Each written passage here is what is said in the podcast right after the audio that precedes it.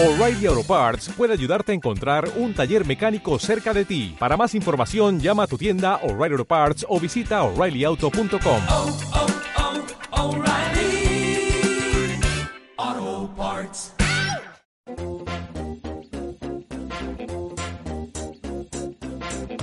Esto es Visión Global con Gema González. Al final, le ha metido en el control de fondos de la Unión Europea, ha conseguido que le incluyeran. La vicepresidencia segunda de Pablo Iglesias no iba a participar en el reparto de los fondos provenientes de Bruselas.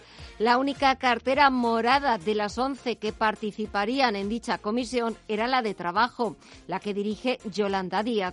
Y desde Podemos entendían que el vicepresidente segundo tenía que estar sí o sí. En el borrador no aparecía Pablo Iglesias, pero resulta que ahora se va a modificar ese borrador por orden directa del presidente del Gobierno de Pedro Sánchez para incluir a todos los ministros del gabinete. Entre tanto, echamos un vistazo a Wall Street, que sigue imparable con un Dow Jones rompiendo todos los récords. Por primera vez en su historia conquista los 30.000 puntos, pero es que en lo que va de noviembre el Dow Jones de Industriales se revaloriza más de un 13% y de seguir con este ritmo, en las próximas semanas cerrará su mejor mes desde 1987. Never been broken that number. That's a sacred number, 30,000. Nobody thought they'd ever see it. Es un número secreto, está diciendo el presidente estadounidense Donald Trump. Se ha dejado ver en público por primera vez en 11 días para hablar de Wall Street. Dice que ese nivel de los 30.000 puntos era sagrado. Lo había prometido un Dow Jones por encima de los 30.000. And most importantly, I want to congratulate the people of our country. Y quiere agradecer a todo el pueblo estadounidense. Durante los años de la administración Trump les ha dado las gracias al presidente todavía. El presidente saliente, Donald Trump, ha hablado también de los récords que ha conseguido la bolsa estadounidense durante su mandato y se ha despedido dando las gracias al pueblo americano. Uno que se despide y otro al que damos la bienvenida. Y es el presidente electo Joe Biden presentando a su nuevo equipo, un equipo que refleja, ha dicho, el hecho de que Estados Unidos ha vuelto.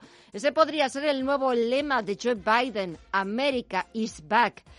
Un equipo, también ha dicho Joe Biden, que está listo para liderar el mundo y no para retirarse. Echamos un vistazo ya a las pantallas. Tenemos al Dow Jones de Industriales, que suma un 1,52% a los 30.039 puntos. El S&P 500 suma también algo más de 1,5 puntos a los 3.632 puntos. Y el Nasdaq 100, que suma un 1,35% por encima de los 12.067 puntos. Vamos a ver qué es lo que está sucediendo en el resto de bolsas latinoamericanas. Pedro López Fontaneda, muy buenas noches. Buenas noches. Se impone el verde en Latinoamérica, sobre todo en el Merval argentino, que está subiendo ahora mismo un 5%. El Bovespa brasileño también en verde, un 2,20% de subida. El IPSA en Chile, 1,6% de subida, y en México repunte del IPC, un 1,41%. En los mercados de divisas, el euro se afianza por encima de los 1,18 dólares y la libra continúa su rally imparable. La divisa británica se cambia ya por 1,33 dólares. En los mercados de materias primas también tenemos un fuerte rebote en el precio del crudo, el de referencia en Europa, el tipo Brent. Suma un 3,82% en los 47,82 dólares. El futuro del West Texas, el de referencia en Estados Unidos, suma más de un 4% y ya se cambia en los 44,82 dólares. Nos falta por conocer el precio del oro. 1.801 dólares, está bajando cerca de un 2%. Y si echamos un vistazo al comportamiento de las principales criptomonedas, siguen su rally particular. El Bitcoin está imparable, a punto de volver a conseguir nuevos máximos por encima de los 19.184 dólares. El Ethereum está subiendo un 1,78%. Por encima de los 600 dólares y fuerte repunte el del Ripple, más de un 25% arriba hasta los 72 centavos de dólar. Así están los mercados, este es el tiempo real, toca buscar el análisis, las explicaciones. El análisis del día con Visión Global.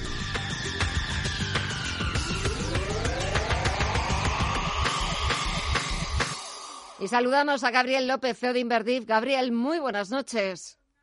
Buenas noches, Gemma. ¿Qué tal estamos hoy? Bueno, no podíamos estar mejor porque si echamos un vistazo a las pantallas, Dow Jones por encima de los 30.000 puntos por primera vez en su historia y un presidente saliente dando las gracias al pueblo americano y consiguiendo lo que había prometido. Él prometió que el Dow Jones llegaría a los 30.000 puntos y lo ha conseguido, aunque sea saliendo de la presidencia de los Estados Unidos. Y le ha salvado la vida a un pavo. Sí, también es verdad, importante. Le ha salvado la vida al pavo, a Mair, a uno de los dos pavos que iba a indultar, exactamente. Una de las cosas que más fascinaba al presidente estadounidense, lo cuenta hoy The New York Times, que es una de las aficiones que tenía o que más gustaban a Donald Trump, la de indultar el pavo. Cuéntame. Sí.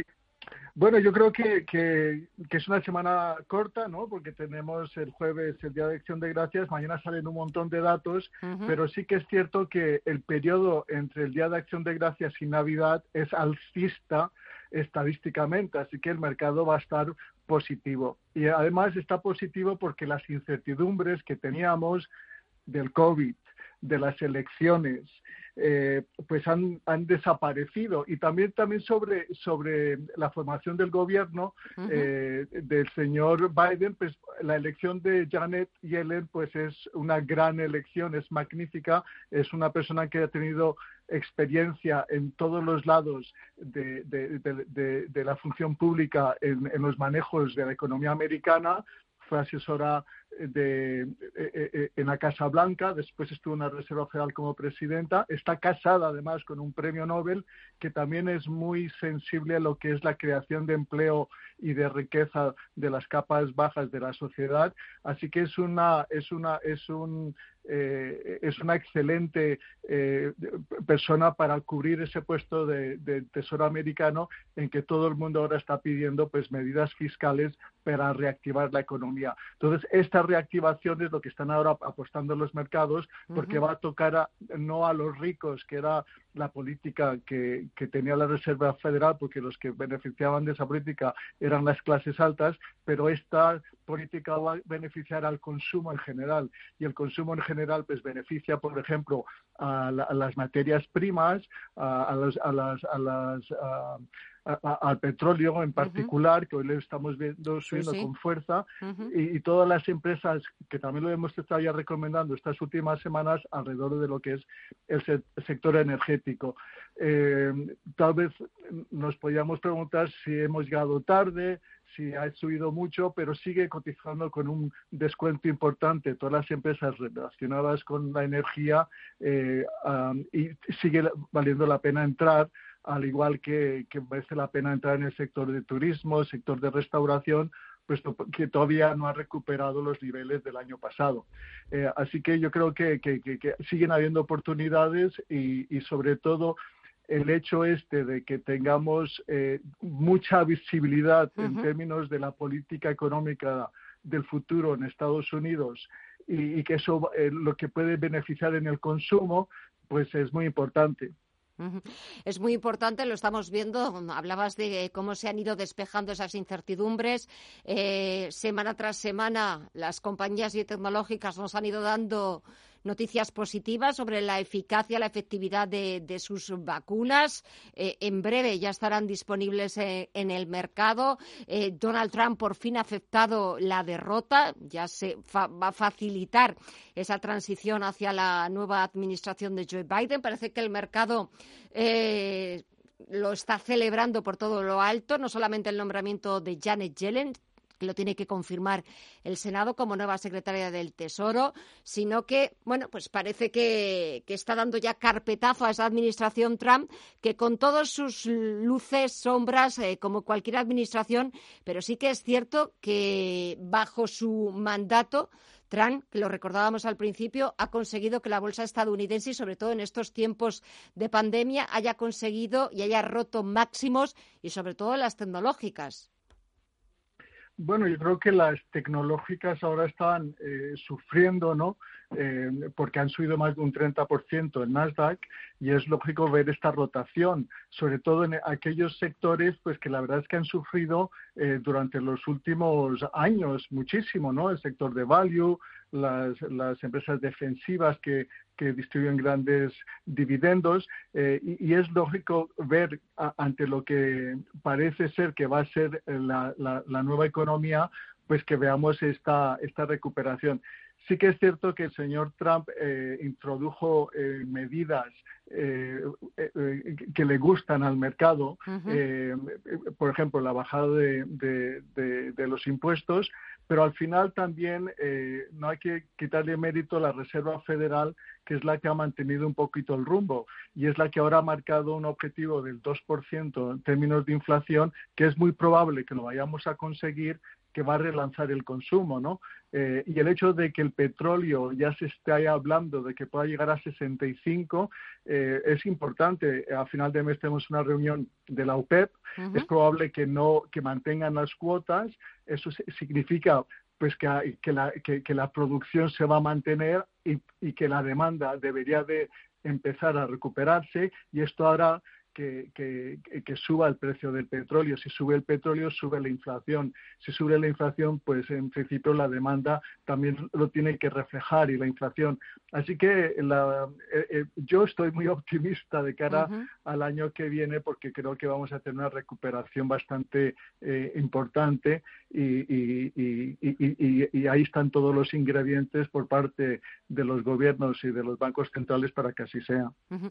Ingredientes que también se trasladan aquí al viejo continente. Y la bolsa española por fin ha conseguido superar los 8.000. Sí, la verdad es que están los ojos muy puestos en España, porque son de los países que peor lo han hecho en lo que es la gestión del COVID, pero sí que hay ciertos sectores que han recuperado. Me gusta mucho Técnicas Reunidas, que ha llegado a un acuerdo en Turquía, ¿no? Y está ahora cotizando con un descuento interesante. FCC también, que está en un nivel de resistencia importante y que lo pueda romper, y yo creo que pues que pueden ser también interesante echarles una ojeada. ¿Algún consejo más, alguna recomendación? No sé si preguntarte por el rally de Navidad, porque más rally que esto, no sé ya qué podemos esperarnos. Bueno, yo creo que si nos fijamos en los valores energéticos, uh-huh. En las materias primas, que reflejan la situación de las fuerzas de la demanda y de la oferta. Como no ha habido demanda, no ha habido producción, y ahora que va a empezar la demanda casi no hay oferta, y esto va a hacer que las materias primas suban. También el trigo, el ganado, el cobre, todo lo que es materia prima para una vez que se relance la economía, y todas las empresas alrededor de ello pues se van a beneficiar de esta recuperación. Pues nos quedamos con las explicaciones, con el análisis. Gabriel López, de Inverdif, cuídate mucho, un fuerte abrazo y hasta la próxima. Se me olvidó comentarte lo de mi curso. Ay, es verdad, ya... perdóname, es verdad que ibas a empezar ahora un curso. Cuéntame, venga, en breves líneas. No, discúlpame. Es que tengo ahora un curso que la matrícula está abierta en la UNED, que uh-huh. es el curso práctico de análisis técnico para el trading, ¿sí? Y aquellos que les gusta el trading y conocer las bases y operar de forma positiva, sí. y que tener buenos resultados, pues yo creo que merece la pena que se apunten, que las clases merecen la pena. ¿Dónde pueden apuntarse? Es en la UNED, en la Fundación, en la web, y, uh-huh. y se llama Curso Práctico de Análisis Técnico para el Trading. Pues perfecto, queda anotado. Se me había pasado. Con el rally que estaba habiendo en la bolsa estadounidense se me había pasado. Pero gracias por comentarlo. Gabriel López, CEO de Inverdif. Hasta la próxima, un fuerte abrazo. Gracias, hasta luego. Visión global. Los mercados. Vontobel Asset Management patrocina este espacio. De vuelta a las principales bolsas europeas, ha vuelto la euforia compradora a los mercados. Los parques del viejo continente despiden la sesión de este martes con fuertes avances. En el caso de la bolsa española, el IBEX 35 suma algo más de un 2% y esta vez sí ha cerrado por encima de los 8.000 puntos. En lo que va de noviembre, el selectivo se ha revalorizado más de un 26%. El sector turístico saca un especial partido a las crecientes esperanzas de un próximo inicio de la vacunación contra el coronavirus. Echamos un vistazo dentro del selectivo. Meliá Hoteles ha sido una de las compañías que más ha subido hoy, un 7,9% hasta los 5,39 euros.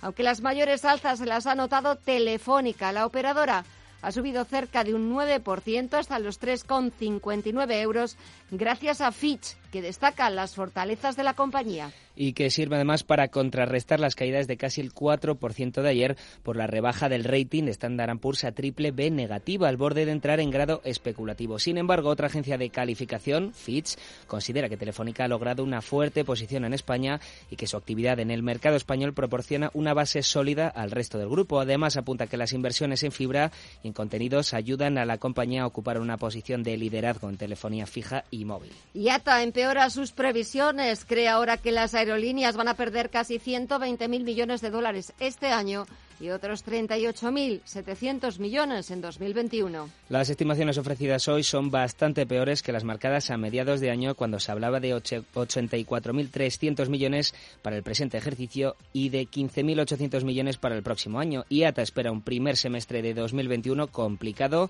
mientras se despliegan las distintas vacunas, y será en el cuarto trimestre del próximo año cuando el sector, según el colectivo de aerolíneas, podría volver a contar ganancias. Grifols cierra un acuerdo con Egipto para construir juntos centros de plasma e infraestructuras industriales en ese país. En concreto, el grupo catalán ha creado una empresa conjunta que estará participada en un 51% por el gobierno egipcio y en un 49% por Grifols.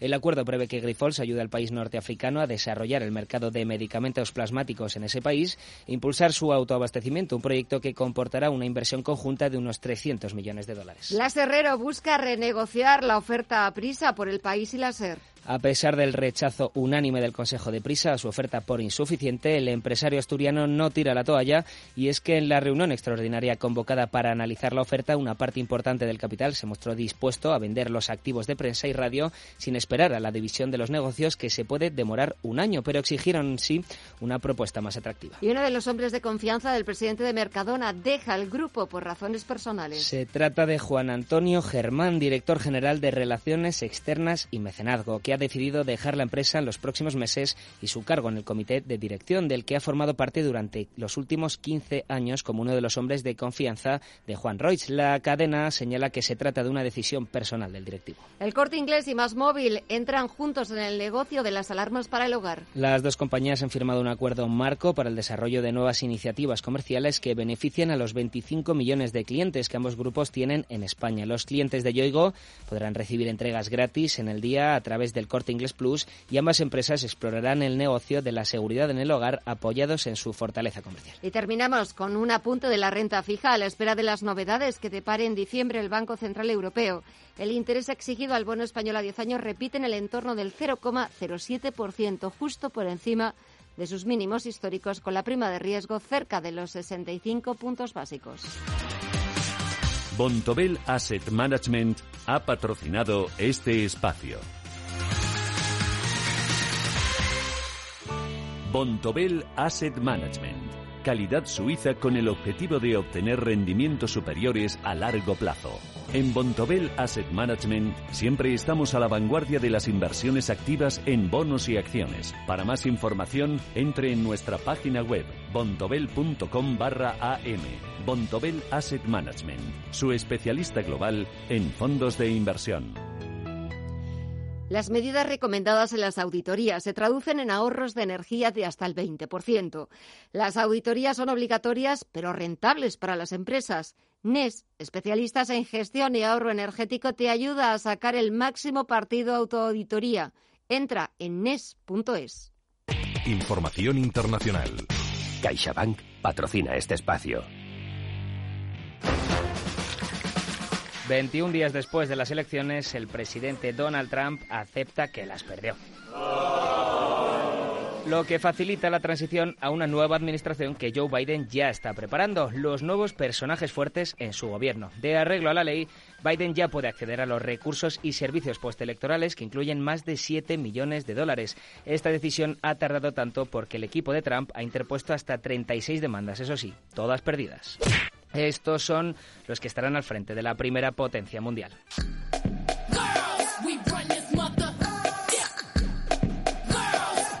Anthony Blinken, del que ya hablamos ayer, una apuesta aperturista y de contraste con Trump, cuya familia sobrevivió al Holocausto como secretario de Estado. Y Alejandro Mayorkas,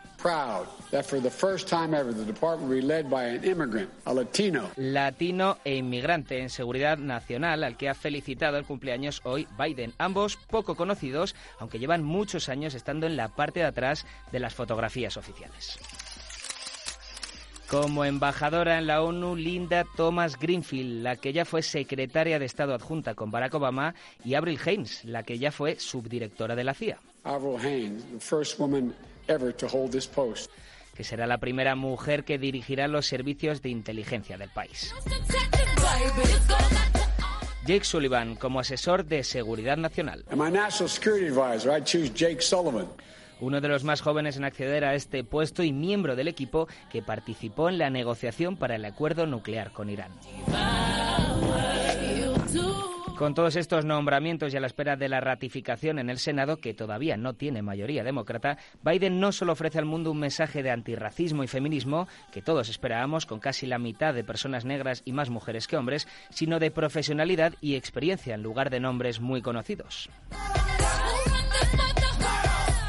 También destacable la vuelta al multilateralismo de Obama, que consiste en contar con el resto de países para tomar decisiones conjuntas. La última ocurrencia de Trump fue sacar a su país de la Organización Mundial de la Salud, pero no olvidemos también la salida del Acuerdo de París contra el calentamiento global.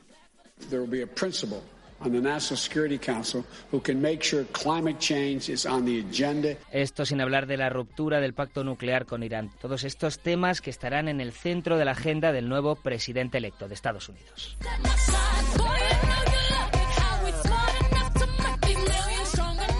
CaixaBank ha patrocinado este espacio. Contigo aprendí. En estos meses hemos aprendido muchas cosas, pero la más importante es que queremos seguir estando contigo. Y en CaixaBank, estar contigo significa que estés protegido con MyBox para que puedas dormir tranquilo. Infórmate en caixabank.es. CaixaBank. Escuchar, hablar, hacer. Adelántate al Black Friday en El Corte Inglés. Con financiación total con tarjeta de compra El Corte Inglés. Y un televisor OLED LG de 65 pulgadas 4K por 1.699 euros. Además, LG te regala 100 euros. Hasta el 24 de noviembre, financiación ofrecida por Financiera El Corte Inglés y sujeta a su aprobación. Consulta condiciones y exclusiones en elcorteinglés.es o en el centro comercial. Y también en nuestra app.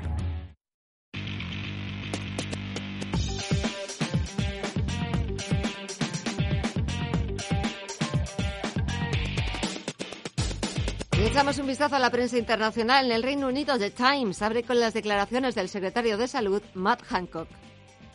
Recuerda que un confinamiento es un confinamiento, es un confinamiento, pero también ha hablado de que las restricciones a la vida social y a los negocios se levantarán después de Pascua en el Reino Unido a medida que va aumentando el optimismo de que las vacunas van a acabar controlando el coronavirus. Y por otra parte, The Times también lleva las declaraciones del secretario de Transportes, Grant Shapps,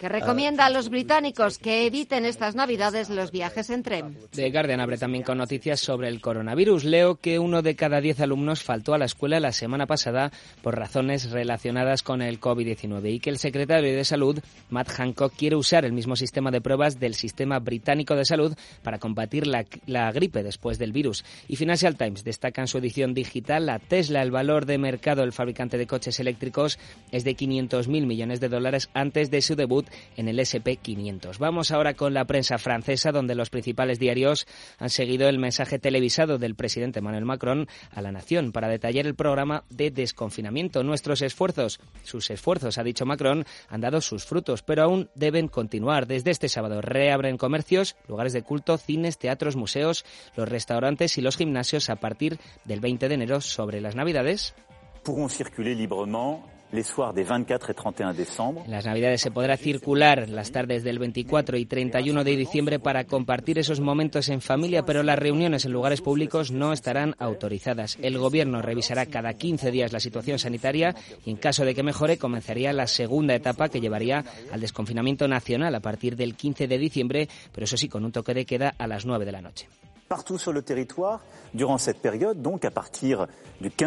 Cuando el número de muertos por el coronavirus ya ha superado este martes en Francia los 50.000. Y en la prensa germana, el Frankfurter Allgemeine destaca en portada que el presidente Donald Trump se rinde.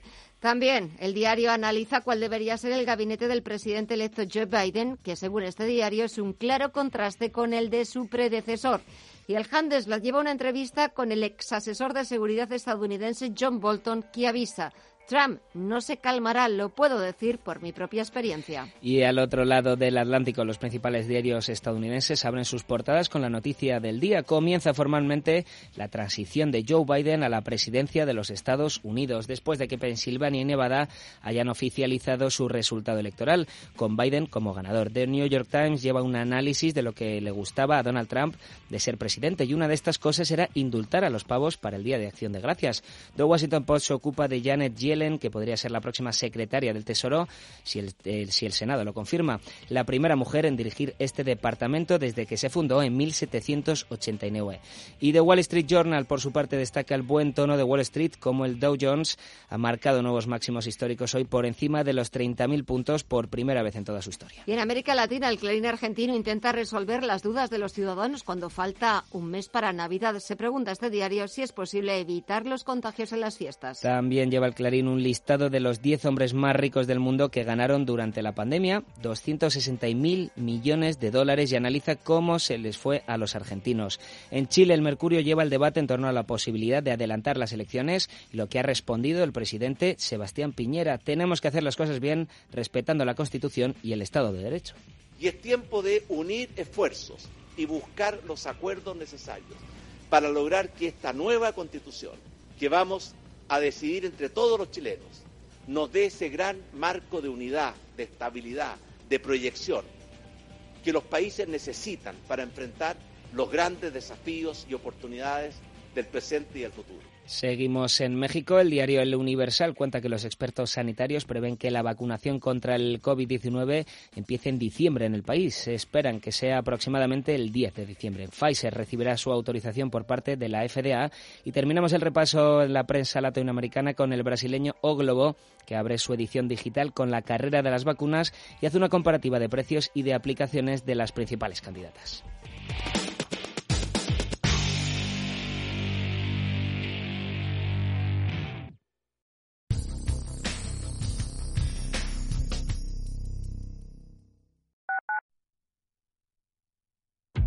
Si te encuentras con situaciones de violencia hacia las mujeres, da un paso al frente. Sé valiente, y si eres hombre, hazlo.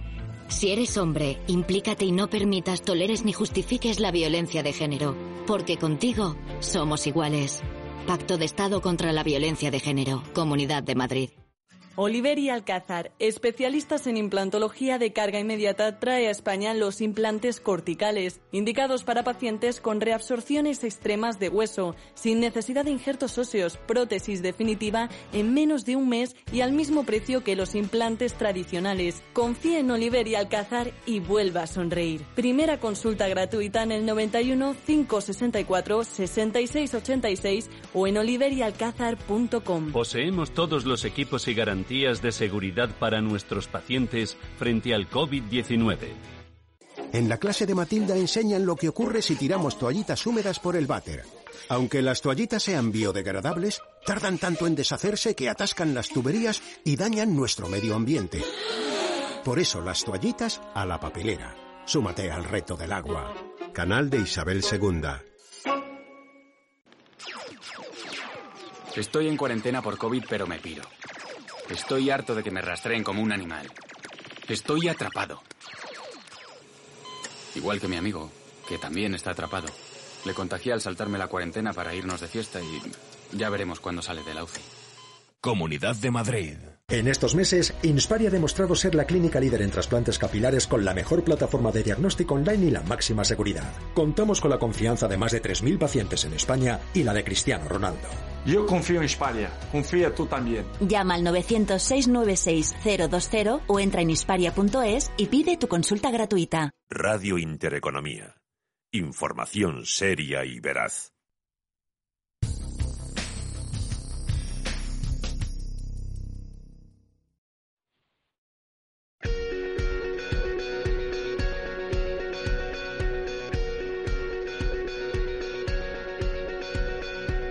En Visión Global, la entrevista del día.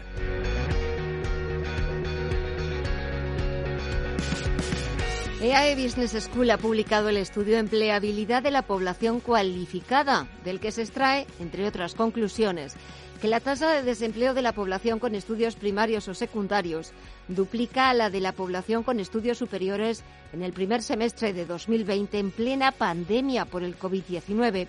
Y que con la irrupción del virus, la tasa de desempleo de la población cualificada se ha incrementado casi 2 puntos respecto a antes del COVID-19. Vamos a analizar estas conclusiones y algunos datos más de este informe, saludando a Pilar Yácer, que es profesora del EAE Business School. Pilar, muy buenas noches. Hola, muy buenas noches. ¿Cuáles serían las principales conclusiones de ese informe que acaba de publicar EAE Business School sobre la empleabilidad de la población cualificada? Creo que en ese estudio no solamente analizáis el caso español, sino que también lo comparáis con el resto de países de la Unión Europea. Sí, en este caso la comparativa no nos sale bien la foto, porque hay datos que son no sorprendentes, sino que llaman la atención, ¿no? Una tasa de desempleo en Europa del 5,4 y en España tenemos un 14,1. Quizás datos que sean más relevantes, ¿no? Porque esto es algo sabido, es una tendencia que ya lleva años. Pero, por ejemplo, el dato de desempleo con menores de menores de 25 años es del 30%. Entonces, frente a todos estos datos, creo que es importante no solamente centrarse en los datos, sino saber por qué se producen estas situaciones. Es cierto, te doy la razón, Pilar, en que es verdad que en España en materia laboral, en materia de cualificación, de empleo de calidad, ya no solamente cantidad de empleo, creación de empleo, es cierto que si nos tienen que hacer una fotografía, España siempre va a salir mal en esa foto. Y me gustaría ir ahora precisamente, no solamente a los datos, sino a las razones de que aparezcan esos datos. ¿Por qué salimos tan mal en la foto? Pues, hay una razón en los jóvenes, es clarísima, que es la falta de ajuste entre nuestros planes de estudio y lo que se demanda en el mercado. Ha salido un dato que hay 3 millones de empleos relacionados con ciberseguridad a nivel mundial, se van a quedar sin cubrir. ¿Dónde están nuestros estudiantes? Que además ciberseguridad es algo que se puede cubrir no solamente con estudios superiores, sino con estudios relacionados con formación profesional. ¿Dónde están ese enfoque para hacer que nuestros estudiantes no solamente vayan a aquello que vocacionalmente les guste, sino a aquello que tenga más empleabilidad? Y ahí yo creo que hay una parte importantísima de los padres, las instituciones, los colegios, de aconsejar a los jóvenes a esas profesiones que son las que tienen más salidas. Hablas de los jóvenes, pero es cierto que también en ese informe, si echamos un vistazo a las diferencias por géneros, también hemos visto que hay más mujeres cualificadas en paro que los hombres. Sí, en este caso la diferencia de género es, sí que hemos visto una tendencia que se va reduciendo el porcentaje de mujeres frente al de hombres. Sigue siendo las mujeres el porcentaje que más afecta el desempleo, pero esta brecha va haciéndose menor. ¿Qué significa? Que hay mujeres con más estudios. El informe ha demostrado, y yo creo que todos los informes en general lo demuestran, que a mayor nivel de estudios, mayor empleabilidad. Con lo cual, las mujeres, con su incorporación, no solamente al mercado de trabajo, sino a estudios de carácter superior, van van incorporándose o van teniendo más posibilidad de tener esa empleabilidad sostenible. Si me permites un momento, sí, por supuesto. Ya hemos sacado el concepto de empleabilidad sostenible. ¿Qué significa? Que son aquellas funciones y competencias que te permiten siempre ser atractivo para el mercado de trabajo. ¿Qué les ocurre muchas veces a todos los que están escuchando, que trabajan en el sector de hostelería, de restauración, de turismo, que en España nos olvidemos que era un sector que producía un porcentaje altísimo de nuestro PIB y de nuestro empleo, y de empleo cualificado y de empleo sin cualificar? ¿Qué tienen que hacer esos profesionales? ¿Esperar a que vuelva a la normalidad o formarse en aquellos conocimientos digitales? Que sabemos que nuestro comportamiento ya es digital, con lo cual hay que transformarse y no hay que esperar a que vuelva otra normalidad, una normalidad que nosotros añoramos. Entonces, es fundamental la opción de transformarse. Es fundamental esa opción. Es cierto que durante todos estos meses, durante todo este tiempo de la pandemia,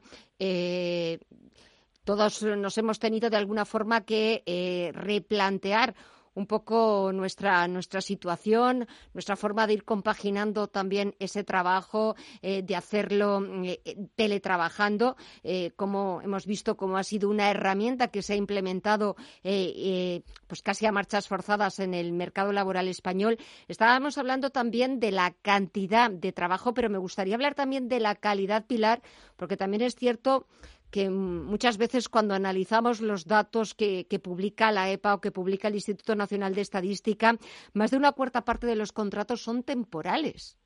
Sí, pero realmente lo que la pandemia nos ha demostrado es que estamos en un mercado, en un mundo que es incierto, en un mundo que no es previsible, con lo cual hay una tendencia en el trabajo el trabajo por objetivos. En las empresas, el trabajo en remoto o el teletrabajo simplemente ha demostrado que el trabajo tiene que ser no por horas, sino por objetivos. Yo no te voy a medir las horas, sino te voy a medir los objetivos que cumples. Y a nivel de trabajo, significa que la sociedad, los negocios, lo que necesitan son profesionales que cumplan una serie de criterios y que cumplan una serie de proyectos. Yo no sé si va a ser esto el criterio indefinido o de temporal, pero es verdad que vamos a una incertidumbre que va a ser un estado de permanencia, con lo cual tenemos que acostumbrarnos a trabajar en esa incertidumbre, con lo cual por eso tenemos que resultar siempre muy atractivos ante el mercado del trabajo. Y hay muchos profesionales que son independientes, que tienen esa sostenibilidad en el trabajo, y hay que lograr eso. ¿Por qué? Porque los mercados son inciertos, porque tú a un negocio que ahora mismo depende de turismo externo, no le puedes exigir que genere puestos de trabajo. Con lo cual, todos los profesionales, todas las personas que están gestionando estas empresas, lo que tenemos que hacer es cambiar, por así decirlo, nuestra mentalidad y acostumbrarnos a que el mercado de trabajo es incierto, que hay esa temporalidad, que la temporalidad no es mala, y lo digo y sé que con esto tengo siempre muchas críticas, pero la temporalidad no es mala. Lo que hay que ser es atractivo siempre para el mercado de trabajo.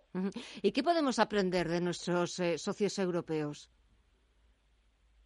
Pues clarísimamente que tienen establecido un trabajo por objetivo, clarísimamente que están enfocados a unos sectores de actividad que son 100% no solamente digitales, empresas tecnológicas, sino también empleos relacionados con la economía circular, con la economía con todo lo que genera el cambio climático. Ahí hay un montón de nuevos empleos en el que nosotros como país tenemos que reconvertir ya nuestro sector industrial, todos nuestros sectores, para que todos los profesionales que trabajan en esos sectores puedan tener esa empleabilidad. Igualmente, pues yo que sé, el sector automoción, los coches eléctricos, toda esa tendencia que ya es en Europa una realidad, hacerlo realidad igualmente aquí en España. Y ya para terminar, Pilar, los jóvenes dispuestos a reinventarse. Yo creo que los jóvenes ahora mismo que se incorporan al mercado de trabajo, bueno, y lo sé porque que en la escuela lo vemos diariamente, tienen una doble complejidad. Sobre todo es padres que les dicen, hijo, un trabajo para toda la vida, estudia, trabaja en una empresa que sea de referencia, y ellos mismos que son conocedores de si no van a encontrar una empresa target, por así decirlo, o una empresa renombrada, son capaces de crear su propio trabajo. Y eso, no solamente por esta época de pandemia, pero es necesario que los jóvenes no solamente estén a expensas de encontrar una empresa o un trabajo por cuenta ajena, sino que sean capaces de crear su propio trabajo, porque eso será beneficioso no solamente para ellos, sino para nosotros como sociedad. Pues Pilar Yacer, profesora de EAE Business School, gracias por aclararnos un poquito ese panorama de la empleabilidad en España, ese informe que acaba de publicar EAE Business School. Muy buen trabajo, un fuerte abrazo y hasta la próxima. Muchas gracias. Muchísimas gracias.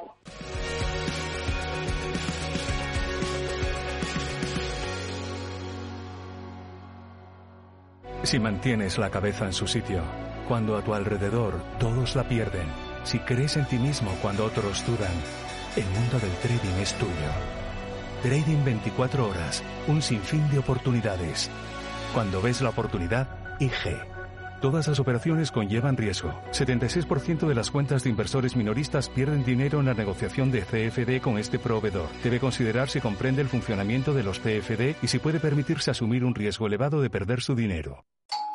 ¿Te ha traído un jamón? Un jamón no. Un jamón legado ibérico de El Pozo. Delicioso. Intenso. Un jamón de veteado y brillo generoso con matices a frutos secos. Este sí que sabe. Legado ibérico de El Pozo. Siempre sale... Bueno, no. Buenísimo. Y si lo prefieres ya lo tienes cortado en las cajas. Si estás pensando en comprar una casa, entra en CaixaBank.es y accede a nuestra oferta hipotecaria. CaixaBank, el banco de tu nueva casa. Cada día disfruto de mi momento con Chocolates La Casa. Nuevas grajeas La Casa Mi Momento. Exquisitas frutas naturales y frutos secos cubiertos de delicioso chocolate. Alégrate con La Casa. Adelantamos el Black Friday solo para clientes con tarjeta con todo al 20% de descuento. Sí, todo al 20% en más de 1000 marcas de moda, lencería y zapatería, más un 25% de regalo para tus compras de este sábado y domingo. Aprovecha y disfruta del Black Friday 23, 24 y 25 de noviembre con todas las ventajas de la tarjeta del Corte Inglés. No te lo pierdas y adelántate al Black Friday del Corte Inglés. Cierra el grifo a las altas comisiones. Pásate a Investme. Invierte en carteras de fondos indexados de bajo coste y obtén la rentabilidad que mereces. Entra en investme.com y descubre tu plan. Investme, tu gestor de inversiones personalizado. En Visión Global, la tertulia de los negocios. Empezamos nuestro tiempo de tertulia. Comienzo saludando a Miguel Córdoba, que es profesor de Economía Financiera de la Universidad CEU San Pablo. Miguel, muy buenas noches. Buenas noches, Gemma. Encantado de estar con vosotros. Y también saludo a José Aguilar, socio director de Minvalue. José, muy buenas noches a ti también. Buenas noches, Gemma. Bueno, parece que ha sido que Donald Trump haya aceptado la derrota que facilita esa transición hacia la nueva administración de Joe Biden. Y el Dow Jones, por primera vez en su historia, Miguel, tocando los 30.000 puntos. ¿Es verdad que lo había prometido Donald Trump y lo ha conseguido? Sí, debe estar él comprando acciones. En fin. A mí me sorprende, o sea, lo que le está pasando a la bolsa americana a mí me sorprende. O sea, que parece que es que no hay forma de derribarla. Lleva años, desde la crisis financiera de 2008-2009, que es que con pequeños altibajos, que es normal, los dientes en la bolsa, pero bueno, 30.000 el índice de Dow Jones me parece bastante increíble. Pero bueno, es lo que hay. O sea, yo creo que en estos momentos pues las empresas están como están y realmente yo...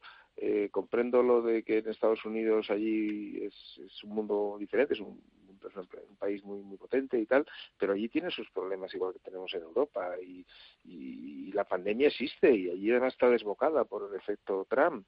Entonces, quiero decir, esto es lo de siempre, ¿no? O sea, cuando se declaró la Segunda Guerra Mundial, subió la bolsa, por ejemplo, te digo, en el año 1941, cuando entró Estados Unidos en guerra. Y dices, oiga, ¿y eso cómo? Pues pasó. En fin, imagino que no sé. O sea, los fenómenos... Yo creo que la bolsa, siempre lo he dicho, que es un fenómeno absolutamente psicosocial y que depende de impulsos y es muy difícil de intentar vaticinar qué le puede ocurrir. José, ¿tú qué opinas? Totalmente. La bolsa no es un reflejo de la economía real, sino que gestiona expectativas, informaciones y también no olvidemos que estamos en un momento en el que los niveles de ahorro, desde luego a este lado del Atlántico, pero también en los Estados Unidos han crecido de manera enorme. Es decir, que en estos momentos hay una gran cantidad de liquidez a la espera de una situación un poco más estable, entendiendo que cualquier inversión durante los meses pasados era una inversión de alto riesgo y lo que puede estar ocurriendo, porque también en España la bolsa está subiendo, que de pronto pues sintamos que el entorno es algo más predecible o menos incierto, al menos que en el pasado reciente. Y bueno, pues parte de esa liquidez, de ese ahorro, de ese incremento enorme del ahorro que se ha generado en estos meses, pues está intentando encontrar alguna vía de salida, pues por ejemplo, en mercados de renta variable. Pero totalmente de acuerdo con Miguel en el sentido de que buscar algún tipo de correlación entre el estado real de la economía o de las empresas y la evolución de los valores en bolsa, pues bueno, pues eso es una mera coincidencia. Es coincidencia también que en los presupuestos generales del Estado del próximo año, y volvemos a la actualidad nacional, el PNV haya anunciado que vaya a votar que sí, y Esquerra Republicana también haya anunciado ese preacuerdo para los presupuestos generales del Estado que ya garantizan la mayoría absoluta. A ver, Miguel, ¿qué opinas? Bueno, están negociando, el PSOE está dando. Pues al PNV le ha dado el quitar el impuesto al diésel y ahora algo que querían desde hace muchísimos años, que era quitar el cuartel de Loyola del ejército, llevarse a San Sebastián y bueno, pues, lo típico, Sánchez está repartiendo cosas para conseguir votos y me imagino que el tema de que el castellano sea la lengua vehicular, pues supongo que era alguna exigencia que tenía Esquerra Republicana y también se lo han dado y habrá miles de cosas, cuando veamos el capítulo 4 de los presupuestos del Estado, que son las transferencias, que son unos 40.000 millones de euros habitualmente, ya veremos a dónde va todo ese dinero. Ya verás como en el País Vasco y en Cataluña les llega bastante. Bueno, ha pasado siempre, o sea que también ha pasado con el Partido Popular, cuando necesitaba andar los votos de los vascos y de los catalanes también les mandaba dinero y les aceptaba cosas, ¿no? Así que bueno, pues supongo que es política. Yo como nunca he estado en política, pues hay veces que no entiendo las cosas, pero bueno, en fin, tendremos que asumirlo. Tendremos que asumirlo, José. Es evidente que el país necesita unos presupuestos ajustados o adecuados a la situación que vivimos. Seguimos a fecha de hoy con los presupuestos de Montoro y, oye, pues han jugado su papel, pero todo presupuesto debe adecuarse a una situación. Y quien ahora está en el gobierno, pues ha hecho su propuesta y como tiene 120 diputados sobre un congreso de 350, pues es elemental que necesite buscar acuerdos. O sea que hasta ahí todo entra dentro de la más estricta normalidad, O sea, a uno le pueden gustar más o menos las cifras de ese presupuesto, pero que un gobierno intente sacar un presupuesto y que intente conseguir los apoyos necesarios es algo que entra dentro de la más estricta lógica política. Ahora bien, lo que sí que podemos destacar son el precio pagado por esos apoyos, ¿no? Si es un precio razonable, es un precio asumible o es un precio pues que puede exceder lo razonable. En el caso del Partido Nacionalista Vasco, que como es elemental, busca también su propio interés, pues ahí tenemos, pues lógicamente, pues una serie de compromisos para inversiones en infraestructuras en el País Vasco, pues por ejemplo el aeropuerto de Vitoria, proyectos de I+D+I, la energía eólica marina en el País Vasco, en fin, toda una serie de unos paquetes, digamos, de inversiones del Estado, más allá, digamos, del traslado del cuartel de Loyola, ¿no? A mí me preocupa un poquito más, digamos, el precio pagado por el apoyo de Esquerra, que es más importante. El PNV tiene solo 6 diputados y Esquerra tiene un apoyo de mayor peso, ¿no? Y ahí sí que podemos entrar un poco en cuestiones pues que ya no afectan solamente al territorio, a Cataluña, que también, sino que afectan también al conjunto del Estado. Porque una de las pretensiones de Esquerra Republicana no es solamente favorecer los intereses de Cataluña, sino hasta cierto punto decir, oye, a Cataluña hay una cosa que nos importa, que nos afecta, y es lo que ellos llaman el dumping fiscal, ¿no? O sea, el hecho del régimen fiscal que existe en la Comunidad de Madrid, que desde su punto de vista está incentivando inversiones en este territorio en Madrid, en detrimento de otros territorios, como por ejemplo Cataluña, ¿no? Entonces, hombre, claro que como pago del presupuesto, pues al final nos suban los impuestos en Madrid, pues no sé, a mí al menos no me parece una muy buena idea, o es un precio que pienso que está afectando pues a otro territorio. Luego otra cuestión pues que también pues merece atención es la eliminación o al menos la reducción del control que ejerce el Estado sobre las cuentas catalanas, ¿no? O sea, que también buscan un mayor grado, digamos, de autonomía a la hora de gestionar su propio presupuesto. Bueno, al final yo creo que hay que ver la letra pequeña de todo acuerdo y al final pues también los ciudadanos deben valorar, por una parte, el interés de que haya un presupuesto ajustado a la situación actual y, por otra parte, el precio que se paga por los distintos apoyos que se consiguen. Yo creo que es razonable el negociar, pero también es importante que exista transparencia sobre las negociaciones, porque son negociaciones que no son privadas, no afectan a dos actores, a dos agentes privados, sino que están afectando al conjunto de los españoles. Miguel.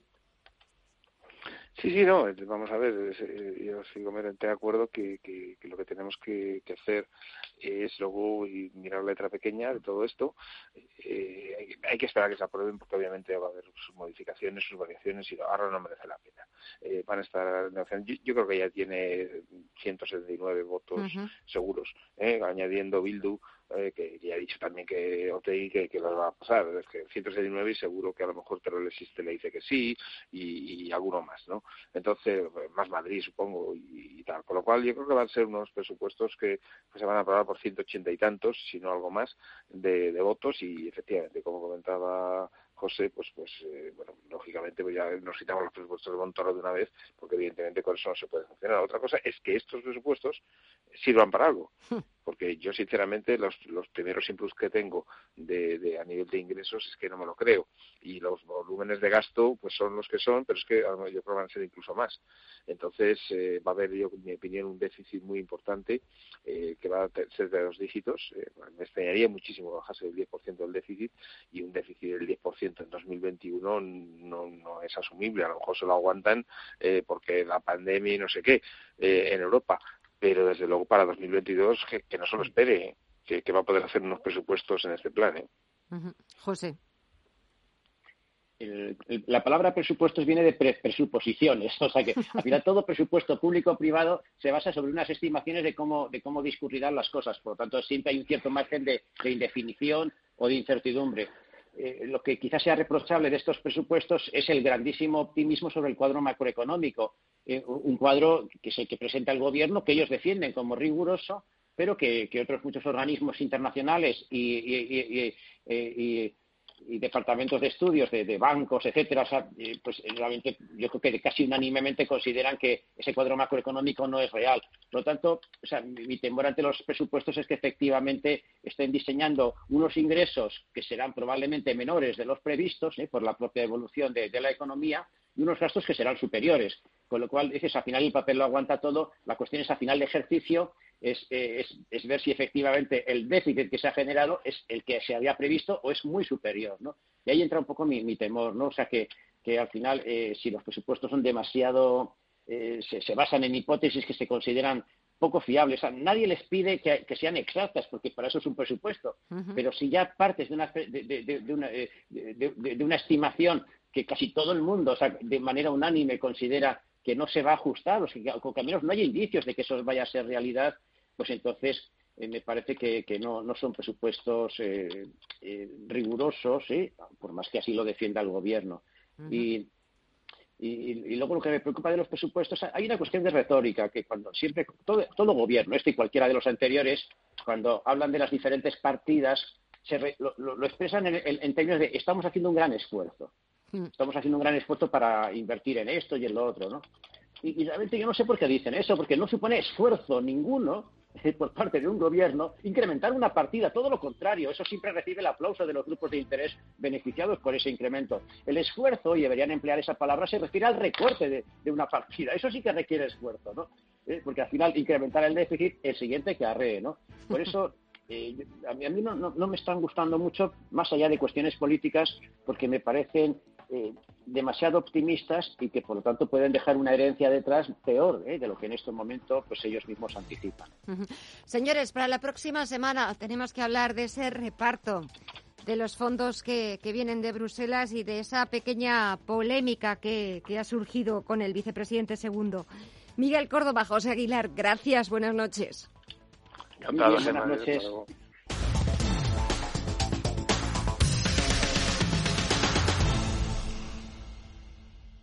¿De mercados lo mismo que los gestores y analistas profesionales? ¿Quieres estar al día de todas las tendencias, productos y análisis macro y micro? Entra en zonavalue.tv y accede a la mayor plataforma formativa y de análisis en castellano. Aprende todo lo que quieres, conociendo directamente lo que hacen y piensan los profesionales nacionales e internacionales. Zonavalue.tv. Rompe las distancias entre tú y los profesionales de los mercados. ¿Te sientes atraído por invertir pero no sabes con quién hacerlo ni cómo hacerlo? XTB, el broker líder en el mercado europeo, pone a tu disposición la mejor oferta del mercado. Acciones y ETF sin comisiones hasta 100.000 euros mensuales. Infórmate en xtb.es y abre tu cuenta 100% online en solo 15 minutos. Riesgo 6 de 6. Este número es indicativo del riesgo del producto, siendo 1 indicativo del menor riesgo y 6 del mayor riesgo. Radio Intereconomía es la radio económica de referencia. Son las 10 de la noche, las 9 en Canarias y Wall Street echa el cierre. Wall Street, el corazón del distrito financiero mundial, donde el dinero nunca duerme, el tiempo es oro y la riqueza, el poder y los excesos forman parte de su esencia, echa el cierre.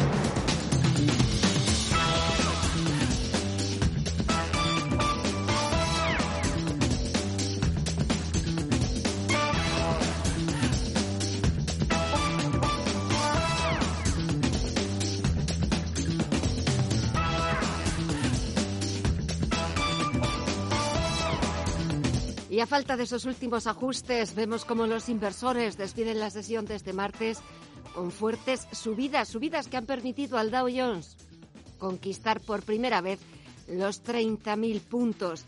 El promedio industrial Dow Jones despide la sesión en los 30.049 puntos. Ha sumado algo más de un 1,5%. El S&P 500 repunta un 1,6% en los 3.635 puntos y subidas también muy similares para el sector tecnológico. El Nasdaq 100 por encima de los 12.079 puntos está sumando un 1,46%. Echamos también un vistazo al resto de bolsas latinoamericanas donde las subidas son igual de importantes que en Wall Street. El Merval de Argentina suma más de un 5%, el Bovespa brasileño repunta un 2,34%. En Chile, el IPSA chileno, su principal indicador, suma un 1,6% y nos falta por conocer el IPC mexicano, que suma un 1,29%. Echamos un vistazo a la agenda, los datos macroeconómicos que nos esperan mañana miércoles. La agenda la tiene Paul Mielgo. En la agenda de mañana, miércoles 25 de noviembre, cumbre hispano-italiana. El presidente del gobierno, Pedro Sánchez, recibe en Palma a su homólogo italiano, Giuseppe Conte. Mañana también hay reunión del Consejo Interterritorial del Sistema Nacional de Salud, donde se aprobarán las nuevas restricciones de cara a la Navidad. En la eurozona, el Banco Central Europeo publica el informe de estabilidad financiera. Y en Estados Unidos llega toda una batería de referencias macroeconómicas en vísperas del Día de Acción de Gracias. La más esperada será el dato del PIB del tercer trimestre. También se cotizarán los datos de paro semanal, los pedidos de bienes duraderos de octubre, la balanza comercial, ingresos y gastos personales, ventas de viviendas nuevas, todo del mismo mes de octubre. También la confianza del consumidor de la Universidad de Michigan correspondiente a noviembre. Y además se publicarán las actas de la última reunión de la Reserva Federal.